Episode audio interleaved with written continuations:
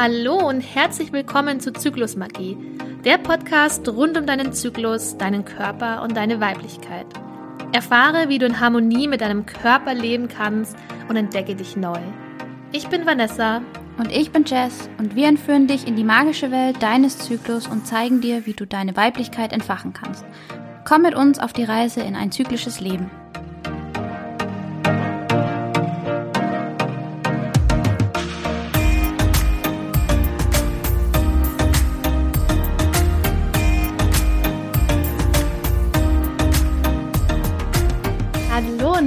Willkommen zu einer neuen Folge Zyklusmagie. Heute habe ich mir wieder eine Expertin eingeladen und zwar die liebe Tina. Ähm, sie wird sich auch gleich selber nochmal vorstellen. Ganz kurz vorweg. Sie ist eine NFP-Beraterin und Zyklusexpertin und auch schon seit sechs Jahren in diesem ganzen Metier unterwegs. Was NFP ist, klären wir natürlich gleich. Und um was es heute natürlich gehen wird, ist dieses NFP, diese natürliche Familienplanung. Wir werden darüber reden, was das Ganze ist, was dahinter steckt, was es vielleicht auch für Vorurteile gibt ja, für wen das Ganze ist und auf was man vielleicht auch so ein bisschen achten muss. Und ganz zum Schluss gibt uns Tina natürlich auch immer so ein paar Tipps und Tricks mit an die Hand. Und dann würde ich einfach sagen, wir legen los, indem du dich vorstellen darfst, liebe Tina. Einfach mal ganz kurz, wer bist du, was machst du? Ähm, genau. Ja, hallo, vielen Dank, liebe Vanessa, für die Einladung. Ich freue mich sehr, heute hier zu sein. Sehr gerne. Und ja, wie ihr schon gehört habt, ich bin Tina, ich bin 37 Jahre alt, ich bin Mama von zwei wunderbaren Töchtern, die sind acht und zehn mittlerweile. Ja, und ich habe Biotechnologie studiert und arbeite in einem humangenetischen Zentrum im Bereich der Zytogenetik. Und ich möchte vielleicht kurz erklären, was das bedeutet und wie da so mein Weg weiterging. Und zwar ähm, kommen zu uns ganz viele Paare, die genetisch abgeklärt haben wollen, ähm, ob irgendwas genetisch dagegen spricht, dass sie ja einen, den Kinderwunsch realisieren können. Bei den Paaren funktioniert es meistens nicht. Die haben schon einen langen Weg hinter sich, ähm, ja, um den Kinderwunsch endlich zu realisieren. Und die kommen dann zu uns und wollen halt auf genetischer Ebene, auf chromosomaler Ebene wissen, ob alles in Ordnung ist. Und glücklicherweise ist auch bei 95 Prozent der Fällen immer alles wunderbar in Ordnung. Mhm. Und ja, die Erfahrung in den letzten Jahren hat einfach gezeigt, dass die meisten Frauen tatsächlich gar keine bis nur sehr, sehr, sehr wenig Ahnung von ihrem eigenen Zyklus tatsächlich haben. Und das natürlich dann wieder gerade beim Thema Kinderwunsch hinderlich sein kann. Und so bin ich eigentlich tatsächlich dann drauf gekommen, dass es so wichtig für mich geworden ist, einfach auch dieses ganze Zykluswissen in die Welt zu bringen. Und dann habe ich meine ja, NFP-Beraterinnen-Ausbildung gestartet und bin jetzt NFP-Beraterin und ja, mache ganz viel im Bereich auch Zykluswissen und ich bin auch ähm, Zyklus-Show-Referentin. Das heißt, ich gehe auch an Schulen und gebe dort bei den Mädchen in den fünften und sechsten Klassen ja Workshops, wo es einfach rund um das Thema Zyklus geht, Zyklusverständnis, Pubertät, wie verändert sich mein Körper und erste Periode. Also ein buntes Potpourri mhm. an, an vielen verschiedenen Themen, aber immer mit dem Fokusthema ja Zykluswissen und eben auch die NFP. Wow, sehr, sehr schön. Also das finde ich sehr, sehr cool, auch gerade mit den Workshops an den Schulen. Ähm, das das finde ich immer total genial. Ich finde, wenn jetzt da schon das Wissen einfach auch an den Mädchen weitergegeben wird für den eigenen Körper, da kann, glaube ich, schon auch viel Veränderung bewirkt werden. Ja, weil ich finde gerade das Thema, gerade bei den Frauen ist es auch total wichtig, aber ich finde, man muss noch viel früher eben anfangen, einfach schon. Wenn die Mädchen, Fall. wenn die Mädchen zur Frau werden. Ich glaube, es ist auch ganz cool. Also ich hätte mir, glaube ich, damals auch ähm, gewünscht, dass ich glaube, jemanden gehabt hätte an der Hand, der mich ganz, ganz tief auch da aufklärt, der mich einfach auch anders einführt in das Thema Zyklus, in das Thema Periode vielleicht auch. Und ich glaube, dann hätte ich vielleicht ganz anders dem ganzen Thema von Anfang an gegenübergestanden, hätte auch anders mit mir selbst umgehen können. Also so glaube ich jetzt im Nachhinein hätte ich mir das gewünscht auf jeden Fall, dass da einfach jemand da ist, wo man offen auch sein kann, wo man seine Gefühle, Gedanken, Emotionen, Ängste vielleicht auch einfach aussprechen kann. Ja, absolut. Sehr cool. Okay, bevor wir uns jetzt hier verzetteln, ähm, würde ich meine erste Frage stellen. Ähm, weil wir reden ja die ganze Zeit über NFP. Ich habe es vorhin schon mal gesagt, das heißt natürliche Familienplanung ähm, ausgesprochen. Und wir fangen einfach mal an. Erklär uns doch einfach mal, was ist denn überhaupt NFP genau? Genau. Also NFP, die Abkürzung für die natürliche Familienplanung, ist eine Methode, bei der man ähm, Zum einen durch Beobachtung von einem Fruchtbarkeitszeichen, da werden wir aber später auch noch genauer drauf mhm. eingehen. Mhm. Das kann sowohl der Zervixschleim oder auch die Beobachtung vom Muttermund sein, weil sowohl der Zervixschleim als auch die Veränderung vom Muttermund, das sind unterliegt zyklischen Veränderungen, also es verändert sich im Verlauf des natürlichen Zykluses und die, die beobachtet man. Und zum Zweiten äh, beobachtet bzw. zeichnet man seine Aufwachtemperatur, also die Basaltemperatur auf. Und diese Daten, die sammelt man dann in einer Zykluskurve. Also man erhält dann aus der Temperatur und den Daten, die man beobachtet hat, also die Beobachtung vom Zervixschleim. Im optimalen Fall bekommt man dann eben eine, ja, eine schöne Zykluskurve und hat dann eben Daten, die man in ein Datenblatt entweder analog eintragen kann. Ähm, viele mittlerweile machen das auch mit Zyklus-Apps. Ähm, finde ich im Grunde nicht verwerflich, wenn man die Daten in einer App sammelt. Wichtig finde ich nur, werde ich nachher noch kurz was zu sagen, dass man dann wirklich auch selber mitdenkt und nicht ähm, ja, die Arbeit des Auswertens dann der App überlässt. Ähm, ja, und anhand dieser Daten, die ich da gesammelt habe, kann ich dann relativ genau meine fruchtbaren und unfruchtbaren Tage immer im Zyklus bestimmen. Und jetzt kommt halt immer wieder darauf an, was, für was möchte ich die Methode nutzen. Ich kann sie dann zum einen natürlich als Verhütungsmethode nutzen, wenn ich sage, okay, ich weiß jetzt, wo im Zyklus bin ich fruchtbar und werde dann diese Tage eben nicht für den Verkehr nutzen, sondern oder noch auf eine andere Methode zurückgreifen, um das, ähm, um eine Schwangerschaft zu verhindern. Oder ich sage, okay, ich habe einen Kinderwunsch und möchte die Methode nutzen, um die fruchtbare Zeit gezielt zu nutzen, um eben dann den Kinderwunsch zu realisieren. Ja, das ist so im Groben die NFP-Methode. Perfekt. Genau, du hast ja schon angesprochen. Wir kommen später auch gleich nochmal drauf, was denn das mit den Symptomen da, was auf sich hat, was, was guckt man denn da auch alles an. Also ich selber sage es einfach jetzt gleich mal vorweg, ich benutze die NFP auch schon sehr, sehr lange, ich glaube jetzt seit äh, fünf Jahren, sechs Jahren ähm, zur Verhütung und ähm, bin auch super zufrieden, war super interessant und wie du auch schon gesagt hast, ich habe am Anfang auch angefangen, eben alles selber in eine Tabelle einzutragen und bin mittlerweile auch auf eine App umgestiegen. Aber ich finde es auch super wichtig, gleich einfach hier am Anfang reinzuschreiben, nicht immer auf die Technik komplett zu verlassen. Es ist schon wichtig, dass man auch die Methode weiß, was dahinter steckt und eben auch so Sonderfälle gibt es natürlich ja auch. Dementsprechend sollte man da auf jeden Fall ein bisschen Wissen haben oder nicht nur ein bisschen. Es geht ja auch um die Verhütung, also sollte da schon ähm, nicht ähm, einfach irgendwie sich nur verlassen werden auf irgendeine App, wie du schon gesagt hast. Genau. Ähm, für wen ist denn das jetzt eigentlich? Also kann das jeder machen? Kann das jede, jede Frau einfach an sich beobachten oder gibt es da irgendwelche Voraussetzungen? Ja, also im Grunde die Frage ist meine Lieblingsfrage, weil im Grunde mhm. finde ich, ist NFP tatsächlich für jede Frau geeignet, die nicht hormonell verhütet.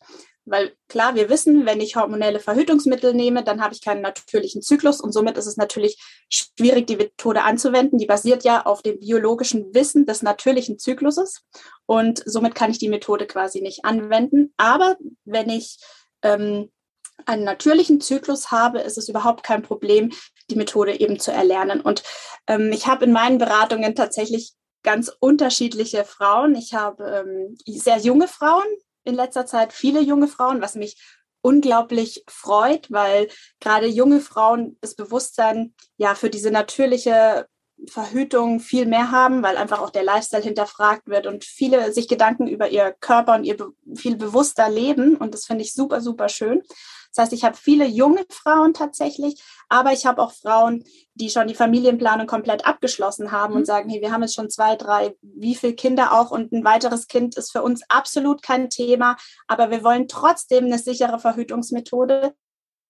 Und auch diese Frauen habe ich in meinen Beratungen. Also im Grunde ist tatsächlich NFP für alle Frauen von der Pubertät bis in die Wechseljahre eine Methode, die man wunderbar erlernen und dann auch sicher anwenden kann. Mhm. Sehr schön. Ja, das finde ich ziemlich cool, was du angesprochen hast, dass halt einfach auch immer mehr jüngere Frauen sich dafür interessieren und einfach auch sagen, ich möchte meinen Körper tief kennenlernen, ich möchte ihn ganz bewusst kennenlernen und vielleicht eben nicht gleich zu hormonellen Verhütungen greifen. Auch gerade das, wenn es in der Pubertät natürlich sofort, äh, meistens wird ja die Pille verschrieben, sofort irgendwie verschrieben wird, dann haben, hat der Zyklus erstens natürlich gar keine Chance, sich richtig einzupendeln, weil der braucht natürlich auch ein paar Jahre, um ähm, einfach sich so, ich sage einfach mal einzugrooven und ähm, auch die Frau, auch das Mädchen, Mädchen braucht natürlich eine gewisse Zeit, um sich selbst kennenzulernen. Und ich finde, das wird dann so relativ schnell weggenommen und man verlässt sich dann so auf Hormone, die von außen kommen, weiß aber auch gar nicht ganz genau, was passiert denn eigentlich in meinem Inneren. Deswegen finde ich diese Entwicklung super, super schön. Ähm, allerdings ist natürlich immer so die Frage, die ich tatsächlich bestellt äh, oder gestellt bekomme, dieses, ähm, ja, ist denn das überhaupt sicher? Also äh, kann ich damit überhaupt vermuten, weil ich möchte ja jetzt noch kein Kind. Also ich persönlich habe diese Frage tatsächlich vor diesen, ich glaube, fünf, sechs Jahren, wo ich angefangen habe, gestellt bekommen das kannst du jetzt nicht machen. Also ihr wollt doch jetzt noch kein Kind und ihr habt euch doch erst kennengelernt und ähm, das ist doch nur, wenn man, wenn man ein Kind haben möchte. Also da waren da ganz, ganz viele Vorurteile auch, dass das, ähm, ja, dass das so viel schief gehen kann letztendlich. Ja, es ist super spannend, weil gerade, ich glaube, jeder, der NFP selber anwendet oder in das Thema tatsächlich tiefer einsteigt, kommt früher oder später mit all diesen Vorurteilen in Kontakt, die man einfach ja immer wieder durch die Gesellschaft, wo man immer wieder mit konfrontiert wird. Und im Grunde muss man erstmal kurz erklären, NFP ist ein nicht geschützter Name. Also NFP, die natürliche Familienplanung, haben wir schon drüber gesprochen, steht einfach für alle natürlichen Familienplanungsmethoden. Das kann im Grunde die Kalendermethode sein, wo ich quasi nur meine Periode und wieder die nächste Periode eintrage und anhand dessen irgendwie ein bisschen meinen Zyklus beobachte.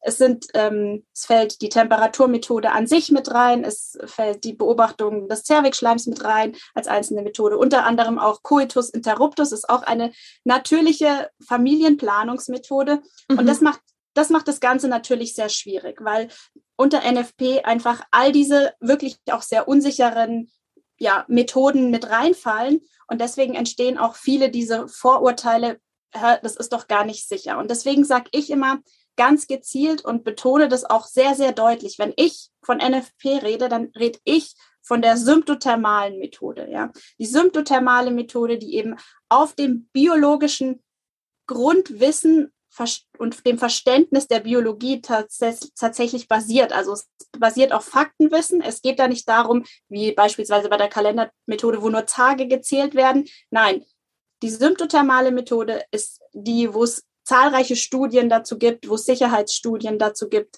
Und das ist die Methode, von der ich spreche, wenn mhm. ich eben von NFP rede, ja. Ja, ja, da, also ich muss jetzt auch sagen, ähm, wie gesagt, ich bin mit den Vorteilen ja auch in Verbindung gekommen oder bin beziehungsweise damit ähm, auf, auf diese Vorteile gestoßen und wurde damit auch konfrontiert.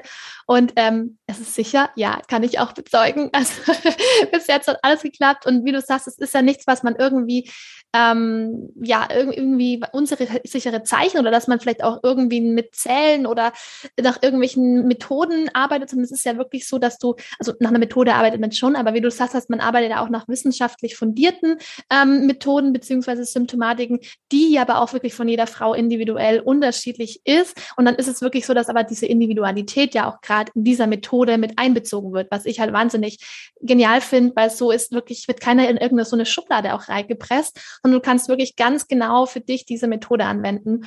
Und wir haben jetzt gerade so ein Wort auch schon fallen lassen, dieses Symptothermal. Ähm, ich würde einfach mal sagen, wir steigen da jetzt ein bisschen tiefer ein. Das heißt, erklär uns doch einfach mal ganz genau, was heißt denn Symptothermal eigentlich und was steckt denn vielleicht so hinter der NFP, die du jetzt eben auch erklärt hast, was steckt da genau dahinter? Also was ist so die grobe Anwendung? Auf was ähm, achtet man da vor allem? Ja, sehr gerne. Also symptothermal, wie das Wort eigentlich schon sagt, symptomal, also ein Symptom, also ich habe es vorhin Fruchtbarkeitszeichen genannt, das man beobachtet, und zum Zweiten eben die Tem Thermal, die Temperatur. Und das macht diese Methode eben so sicher, weil wir ähm, in doppelter Kontrolle zum einen ein Fruchtbarkeitszeichen beobachten, was sich eben im natürlichen Zyklus aufgrund der Hormonveränderungen auch verändert. Und zum Zweiten haben wir eben die Temperatur, in dem Fall die Aufwachtemperatur, die sich auch aufgrund von der unterschiedlichen Hormonkonzentration im Zyklus verändert. Und wenn wir da jetzt ein bisschen tiefer einsteigen, dann ähm, haben wir, ja, ich würde sagen, 80 Prozent der Frauen, ich weiß nicht die genaue Zahl, aber viele, viele Frauen beobachten ähm, meistens den Cervixschleim als Fruchtbarkeitsmerkmal, weil es einfach sehr präsent ist mhm. und sich relativ leicht ähm, ja, zu beobachten ist. Und dementsprechend habe ich ein Fruchtbarkeitszeichen, in dem Fall jetzt den Cervixschleim, den ich einfach Tag für Tag im Zyklusverlauf äh, beobachte. Und aufgrund der unterschiedlichen ja, ähm, Hormonkonzentrationen im Zyklus verändert der sich auch. Und ich habe ähm, zum Beispiel das Sensiplan-Regelwerk, also das Regelwerk der symptothermalen Methode, Das beschreibt auch ganz genau, wie so ein typischer Verlauf von einem Zervixschleim äh, Muster sein kann. Und das erlernt man, auch wenn man dann tiefer in die Methode einsteigt, dann erlernt man, wie das sich verändert. Und da ist aber auch ganz wichtig, immer zu sagen, es ist wahnsinnig individuell. Also es gibt natürlich in der Literatur, so ungefähr verhält sich ähm, der Zervixschleim, der Zervixschleim im Verlauf des, ähm, des Zykluses. Aber da ist es auch ganz wichtig, und das sage ich auch allen meinen Frauen in der Beratung, jede Frau hat ihr individuelles Zervixschleimmuster. Und da geht es einfach auch darum, dass ich das kennenlerne. Wenn ich die Methode erlerne, dann ist es erstmal ein Kennenlernen, meinen Körper beobachten, wahrnehmen und wirklich ganz genau hinschauen. Und mhm. da wird es dann auch ganz spezifisch ähm, kategorisiert und dann gibt es auch Abkürzungen dazu und dann kann ich das auch ganz detailliert eintragen in mein Zyklusblatt oder in meine App.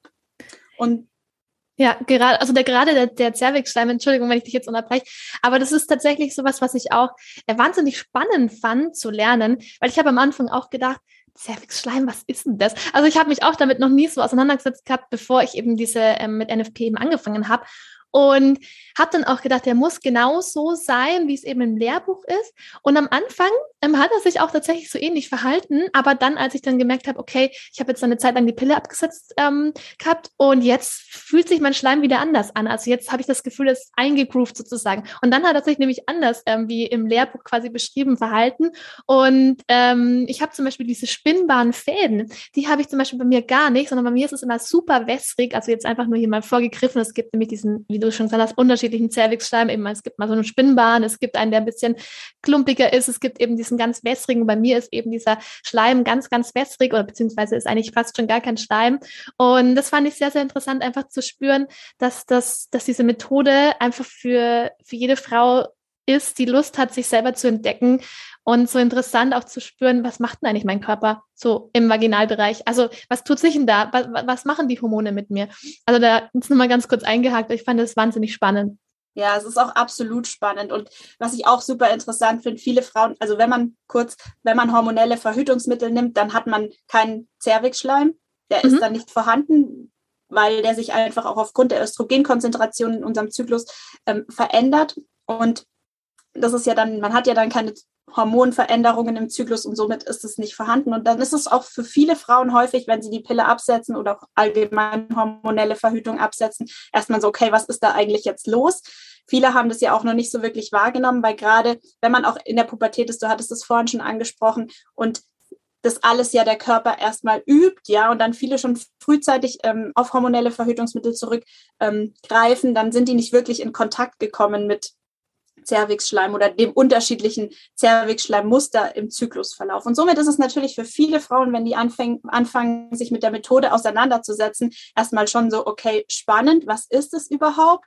Und dann, umso tiefer man da aber einsteigt, finde ich es immer super schön ähm, zu beobachten, wie die Frauen am Anfang sehr unsicher sind, gerade bei der Zervixschleimbestimmung, weil ähm, ja, es gibt da so einen typischen Verlauf im Lehrbuch, aber ähm, es ist einfach sehr individuell und ähm, jeder hat auch seine eigenen Begrifflichkeiten, wie man mhm. das dann objektiv wahrnimmt. Ja, wie du schon sagst, der, dieser hochfruchtbare Zervixschleim rund um den Eisprung, der kann klar sein, der kann sehr spinnbar sein. Aber es gibt auch Frauen, die nehmen das überhaupt nicht wahr, sondern die haben immer nur dieses Gefühl von, dass es wie Wasser aus ihnen rausrinnt, aber nehmen es nicht wirklich objektiv wahr.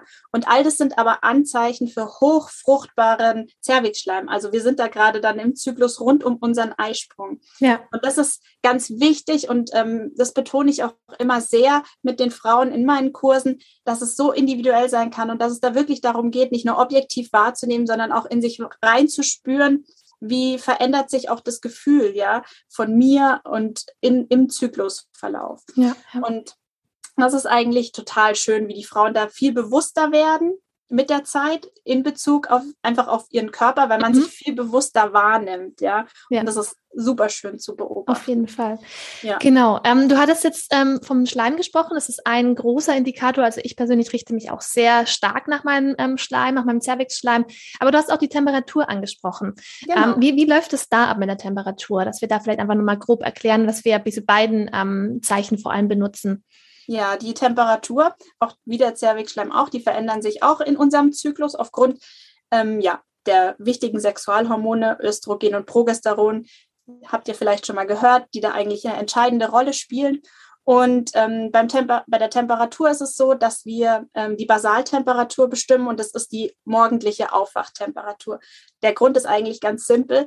Die Aufwachtemperatur ist die Temperatur, die sich im Tagesverlauf am wenigsten, die ist am leichtesten zu vergleichen und die verändert sich einfach nicht.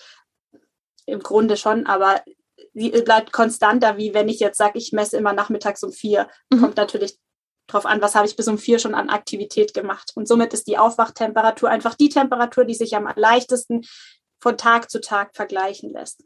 Und die Aufwachtemperatur ist die Temperatur, wenn ich quasi wach werde, bevor ich aber anfange, aktiv zu werden. Das heißt, bevor ich aufstehe, bestimme ich diese Temperatur. Und da gibt es jetzt auch ein bisschen unterschiedliche Möglichkeiten. Zum einen bestimmt man die ganz lapidar mit einem einfachen Thermometer. Es gibt da Basalthermometer, es gibt analoge Thermometer, es gibt ähm, Basalthermometer, die haben, ähm, ja, die sind digital, wie so, man kennt sie vielleicht schon so als Fieberthermometer. Ähm, wichtig ist, dass man zwei Nachkommastellen ablesen kann, weil es einfach ja für die Genauigkeit wichtig ist. Und im Grunde sonst äh, ist es eigentlich relativ egal, was für ein Thermometer ich nehme.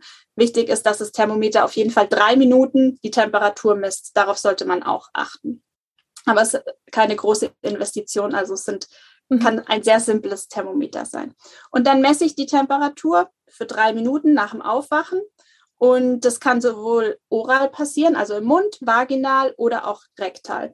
Das ist sehr individuell, wie die Frau einfach für sich entscheidet, wie sie die Temperatur ähm, messen möchte. Manche ist es, bei manchen Frauen ist es auch so, die fangen an, ähm, im Mund, also oral, die Temperatur zu bestimmen und merken dann, okay, irgendwie ist die Temperaturkurve bei mir doch recht ähm, unruhig. Vielleicht probiere ich es dann doch mal vaginal und dann ist sie konstanter und dann kommen sie damit gut zurecht. Also es ist ein bisschen wie die komplette, wie das komplette Erlernen der Methode so ein bisschen herantasten und mhm. sich einfach auch damit auseinandersetzen, was fühlt sich für mich gut an und wie möchte ich da jetzt einfach beginnen. Ja, und dann messe ich Tag für Tag diese Aufwachtemperatur und sammle diese Daten, die ich dann entweder in der App oder in mein Zyklusblatt eintrage und dann erhalte ich daraus eine wunderbare Temperaturkurve, die ich dann später eben anhand des Regelwerks auswerten kann. Mhm. So ja, ja, also das ist wirklich tatsächlich auch was, wo ich sage, da glaube ich, muss, also jetzt an dieser Stelle einfach mal, äh, ich empfehle wirklich jede, die es einfach ausprobieren möchte, nicht einfach auf eigene Faust loszuziehen, sondern schon sich richtig ähm, auch zu informieren, sich vielleicht einfach auch ähm, beraten zu lassen, zu einer Expertin zu gehen, wie jetzt auch bei der Tina einfach, ähm, oder wirklich zu sagen, okay, ich habe jemanden an der Hand, eine Freundin, wie auch immer, die, die das schon einfach jahrelang macht, einfach eine Mama vielleicht auch schon, die es macht, einfach da wirklich Expertinnen ranzuholen und nicht einfach alleine loszugehen, weil es ist natürlich schon was, ähm, was natürlich dann auch nach hinten losgehen kann, ganz klar, wenn man sich nicht auskennt. Und dann ist man doch plötzlich schwanger und es entsteht natürlich dann doch auch ein Leben. Und dann ähm, ist es natürlich nichts, wo man mitspielen soll. Das sage ich jetzt einfach mal. Deswegen ähm, ja, Expertinnenrat immer reinzuholen, ist definitiv an dieser Stelle wichtig, weil das diese Methode, wir können die hier auch hier gar nicht ganz genau alles erklären, weil die geht natürlich viel tiefer. Aber ich finde, es ist schon mal ganz gut erklärt, dass wir auf die Temperatur und auf den Cervixschleim achten, was sich alles verändern kann. Ähm, auf jeden Fall vielen Dank dir dafür.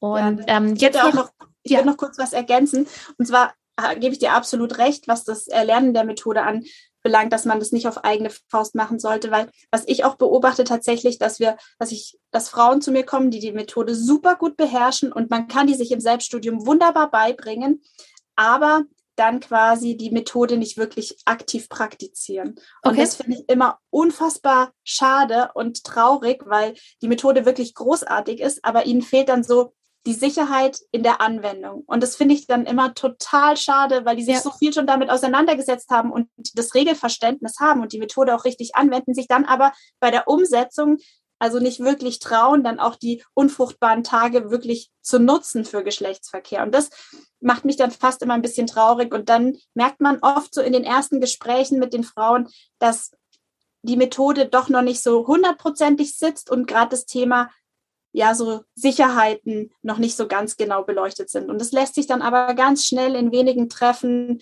ähm, aufarbeiten. Und bisher haben dann alle Frauen irgend früher oder später die Methode wirklich auch wirklich praktiziert. Super. Und das freut mich dann immer total. Ja, das, das Thema Sicherheit ist tatsächlich auch großer Aspekt gewesen bei mir am Anfang. Ich hatte, als ich da angefangen habe mit NFP, habe ich das, habe ich irgendwie auch danach gesucht nach Beraterinnen und ich fand in meiner Nähe tatsächlich sehr, sehr wenige. Ich glaube, ich habe eigentlich gar keine, gar keine gefunden. Es war noch irgendwie sehr rar gesät. Und ähm, ja, dann habe ich mir das auch tatsächlich selber beigebracht und auch mit diesen ganzen ähm, extra Punkten, sag ich mal. Es gibt ja auch Ausnahmefälle und so weiter und so fort. Und es war gar nicht so einfach. Und ich, ich hätte mir auch da jemanden gewünscht, die einfach mir zur Seite steht und mir einfach nochmal alles geklärt hätte. Jetzt mittlerweile vertraue ich meinem Körper so sehr, dass ich einfach auch genau weiß, was, was sich tut. Und ich weiß auch, wenn ich einfach ähm, mich zum Beispiel ernährungstechnisch, schlaftechnisch, was auch immer, nicht ganz so gut behandelt habe, dass sich natürlich da auch Veränderungen einschleichen können, ähm, weil das ist nämlich tatsächlich auch ein Punkt, wo, zu dem wir jetzt auch kommen wollen, zu den Störfaktoren, weil es gibt natürlich auch ähm, ja, für diese Methode Störfaktoren beziehungsweise Anfälligkeiten, weil unser Körper natürlich keine Maschine ist und es alles Mögliche von außen einwirken kann. Ich habe es jetzt gerade schon gesagt, bei mir ist es, ich merke öfters mal den Schlaf. Wenn ich ähm, merke, ich schlafe einfach zu wenig oder ich hatte mal eine durchzechte Nacht, dann brauche ich am nächsten Tag schon gar nicht messen, weil ich genau weiß, okay, diesen Tag, den kann ich komplett streichen. Das habe ich natürlich im Laufe der letzten Jahre rausgefunden bei mir, dass da auch einfach, da brauche ich überhaupt nichts messen. Und dann brauche ich, wie gesagt, überhaupt nicht eintragen. Aber das ist natürlich auch was, was äh, glaube ich, wichtig ist nochmal dazu zu sagen, dass da drauf aufmerksam gemacht wird. Ja, absolut. Gerade Störfaktoren ist auch in meinen Beratungen ein ganz, ganz großes Thema, weil Störfaktoren sehr individuell sind. Jede Frau, wie du schon gesagt hast, wir sind keine Maschinen, wir sind zyklische Wesen. Von außen, außen können unterschiedliche Einflussfaktoren ähm, unsere Basaltemperatur beeinflussen, was im Grunde überhaupt nicht schlimm ist und auch kein Problem ist, ähm, um die Methode anzuwenden, sondern ich muss eigentlich nur mich die erste Zeit tatsächlich genau beobachten, um einfach auch herauszufinden, was sind meine Störfaktoren und wie muss ich mit meinen Störfaktoren umgehen.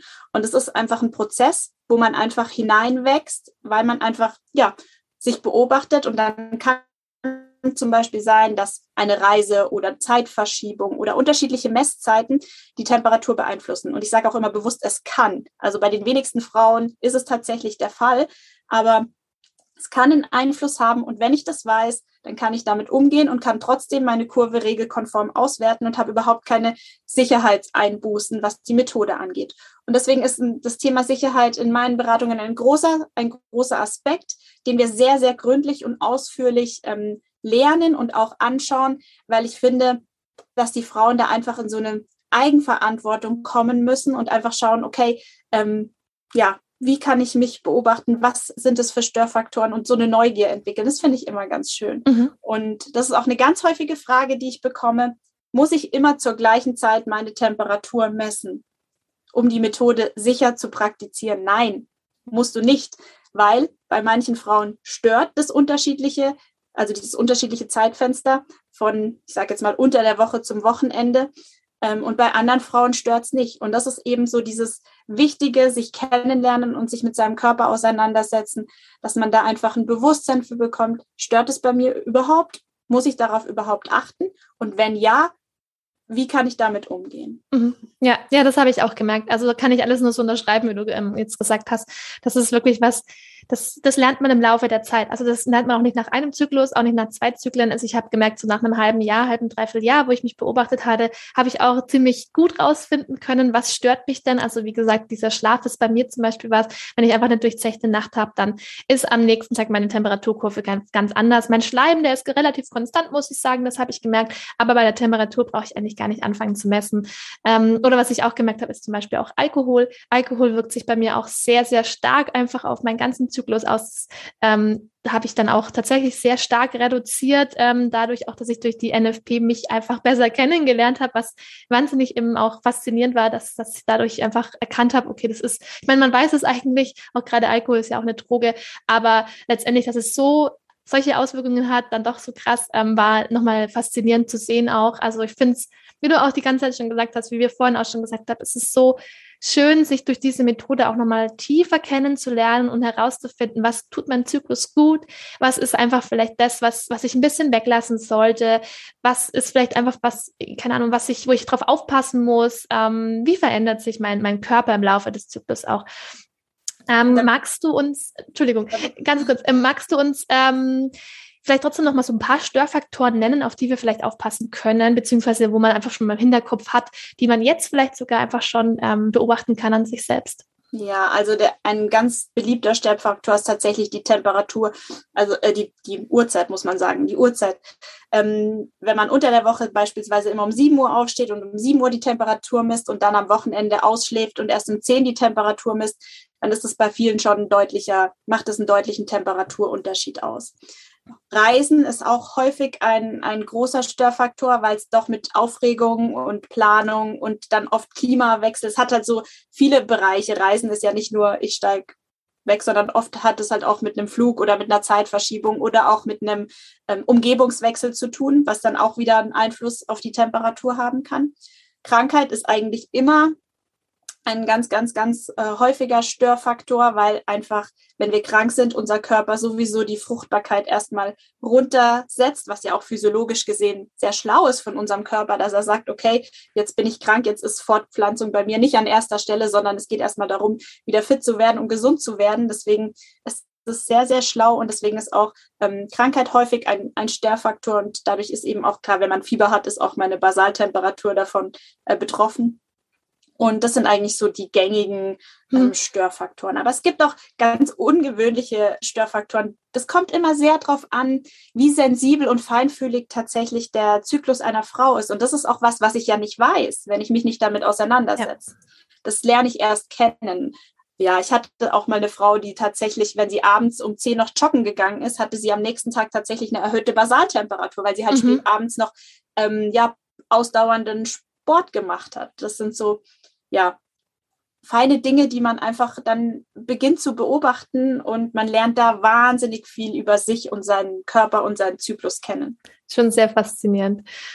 Okay, ähm, ich glaube, ich habe so an sich keine Fragen mehr, aber wir haben ja gesagt, wir geben noch so ein paar Tipps und Tricks auch mit an die Hand. Wie kann man denn jetzt halt so einsteigen, wenn man sagt, man hat irgendwie Lust drauf, man hat aber irgendwie auch so ein bisschen, ähm, ja, Vorurteile vielleicht auch noch. Oder wenn man jetzt schon sich in der Methode befindet und man ist noch so ein bisschen zwiegespalten, ob das was für einen ist. Hast du noch so ein paar Tipps und Tricks, was, was irgendwie einen da, da hilft, eben wie gesagt, diesen Einstieg vielleicht auch zu machen, aber vielleicht auch zu sagen, okay, ich bleib dran, ähm, ich möchte gerne einfach mit NFP verhüten? Ja, also den besten Tipp, den ich immer geben kann, ist, dass man wirklich sagt, wenn man sich auf diese Reise beginnt und sagt, auf, begibt und sagt, ich möchte mich jetzt mit meinem Körper intensiver auseinandersetzen, ähm, dass man einfach wirklich offen hat und diese offen bleibt und diese Neugier einfach auch behält, diese Neugier sich kennenzulernen und wie so ein bisschen das spielerisch sieht. Natürlich sollte man die ganze Angelegenheit schon auch ernst nehmen, aber ähm, vielleicht mit so einer gewissen spielerischen, ja, Leichtigkeit an die Sache rangehen und um zu sagen, okay, ich bin jetzt total ähm, überrascht, wie mein Körper beispielsweise auf gewisse Einflussfaktoren re reagiert oder ich lasse mich da total überraschen, wie mein Körper einfach überhaupt sich so im Verlaufe eines Zykluses verändert. Ja, und da reden wir ja jetzt auch erstmal so ein Zyklus kann man ja nicht von, von heute auf morgen die ganzen Dinge beobachten, sondern so ein Zyklus dauert halt je nach Frau unterschiedlich von, von den Tagen schon her. Und ähm, ja, da braucht man schon so ein paar Monate, um sich da einfach reinzufinden und sich mit auseinanderzusetzen und diesen Prozess einfach tatsächlich ja annehmen und sich da mit Freude und Spaß ähm, an die Sache rangehen und nicht wirklich so verbissen zu sein, weil das sehe ich auch häufig in den Beratungen, Frauen, die da wirklich wahnsinnig akribisch sind und ganz genau alles beobachten und dass dann wieder so ein innerer Druck entsteht. Die haben dann auch nicht wirklich ja, Spaß dran, die Methode zu erlernen. Und ich finde immer, dieser Spaßfaktor soll einfach so im Vordergrund stehen, weil du lernst so viel über dich, über deinen Körper, über deine Wahrnehmung und ja, mach das mit einer gewissen Leichtigkeit und dann ähm, und Neugierde. Das ist eigentlich so der größte Tipp, den ich geben kann. Und dann, ja, wenn du sagst, okay, ich habe richtig Bock, das jetzt wirklich zu erlernen, dann schau auch ein bisschen, wie du die Methode lernen möchtest. Möchtest du dich erstmal irgendwie mit einem Buch auseinandersetzen und dann bei Fragen konkret nochmal dich mit einem Experten austauschen oder sagst du, nee, ich fände es eigentlich auch total schön, ähm, einen, gleich einen Kurs zu machen, um die äh, Methode wirklich von Grund auf zu erlernen. Ähm, ein bisschen auch abhängig davon, ob du gerade in einer Beziehung bist oder nicht. weil ich finde auch immer wahnsinnig schön, wenn man ähm, ja sein das gemeinsam mit dem Partner auch entscheidet, weil Verhütungssache finde ich sollte grundsätzlich sowieso immer ähm, Paarsache sein und nicht äh, alleine der, bei der Frau liegen die Verantwortung. Und ich habe auch die Erfahrung gemacht in meinen Kursen, dass wenn wirklich Männer mit dabei sind oder auch Paare einfach gemeinsam diese Methode lernen, dass es nochmal eine ganz andere Dynamik hat, nicht nur für den Kurs, sondern auch ähm, zum einen das Verständnis vom Mann gegenüber der Frau, ja, weil der plötzlich natürlich weiß, okay, was spielt da biologisch, was jeden Monat sich im Körper meiner Freundin oder Frau tatsächlich ab.